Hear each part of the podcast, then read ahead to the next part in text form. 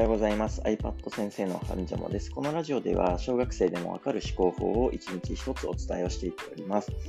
はい。今日は5月の11日火曜日ですね。えー、週も明けて2日目ということで、えー、頑張ってね、まだまだやっていきたいなというふうに思っております。はい。で今日はですね、えー、アイデアを、え発想で、えする場合ですね。アイデアを考える場合の思考法を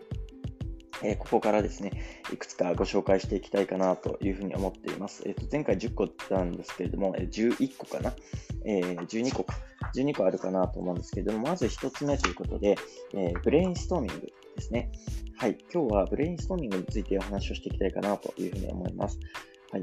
ブレインストーミング、名前を聞いたことがある方、おそらく80%から90%ぐらいの人が聞いたことあるなっていう人が多いと思うんですけど、要は自由な発想によって思考の幅を広げる思考法です。でよく使われるのが、えー、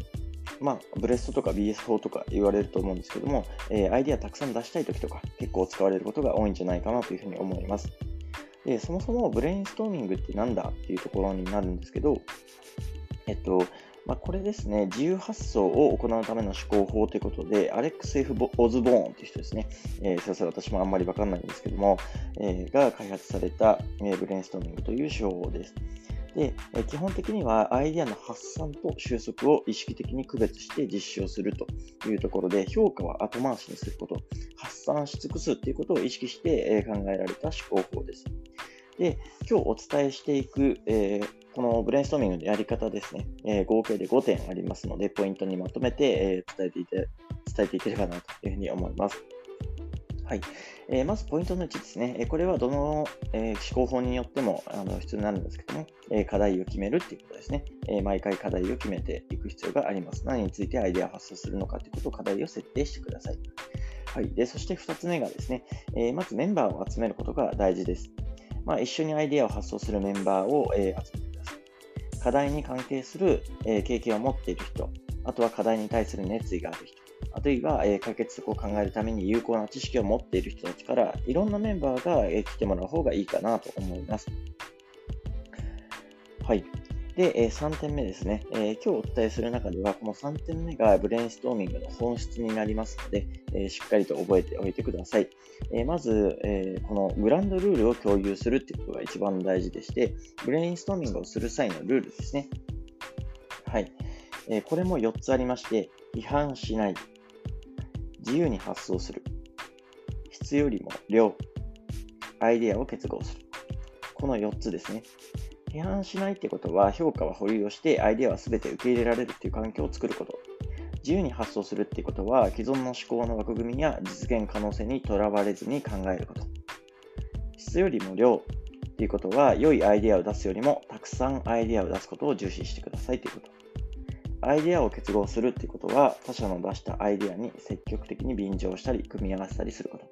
この4点をグランドルールとして共有をしてください。ここがブレインストーミングをやる上で非常に重要な部分になっています。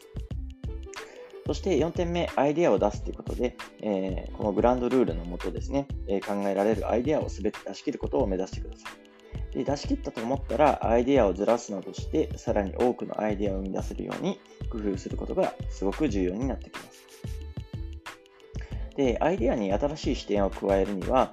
えー、この後ですね、お伝えをしていく、えー、水平思考というものだったり、逆説思考というものだったり、if 思考というのが、えー、今回のですね、アイデア発想の中で出てまいりますので、そちらと合わせてですね、またブレインストーミングも聞き直していただけると、えもっとアイデアが出しやすくなるかなと思います。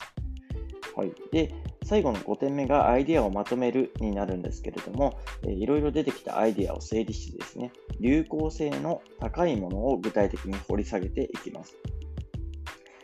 で、このアイデアを整理する手法としても、えー、KJ 法っていうものがですね、え、ありますが、この KJ 法もですね、え、後々紹介をしていければと思いますので、えこのアイデアをまとめるっていうところは、まずは有効性の高いものを具体的に掘り下げていくんだというところを覚えておいてもらえたらなと思います。はい。で、えっと、今お伝えしたブレインストーミングの方法は基本グループでやる方法なんですけれども、え基本1人でブレインストをやる場合も、えーまあ、さっきのね、グランドルールっていうところで意識して出してもらえると、あの、いいのかなっていうふうには思っています。で、まず批判しないっていうところに関しては、あの人がいないので、まあ、批判しないと思うんですけど、ただ、自己否定ってあると思うんですね。だからこんなのどうせできないだろうとか、多分あると思うので、それはしないっていうところで意識してもらいながらやってもらえるといいかなと思います。なので、ブレストのルールをしっかりと意識して、その上でブレストをやるっていうことをすると、え質の高い思考ができるかなと思います。たまにこのルールを守らずにやってしまった場合、え出てくるものが今までと様変わりしない、え奇抜な発想っていうのはなかなか出てきづらくなるので注意が必要かなと思います。はい。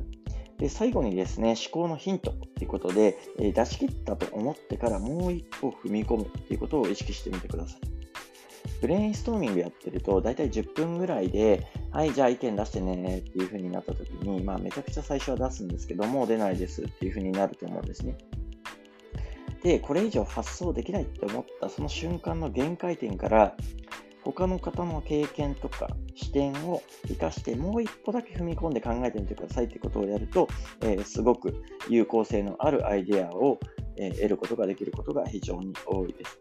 なので、えー、この、えー、もう出し切ったも無理だって思った瞬間からもう一歩考えてみてねっていうふうにやると、えー、思考がぐっと深まりますので、えー、ぜひですね、自分でやるときももちろんそうなんですけども、やらせてみてください。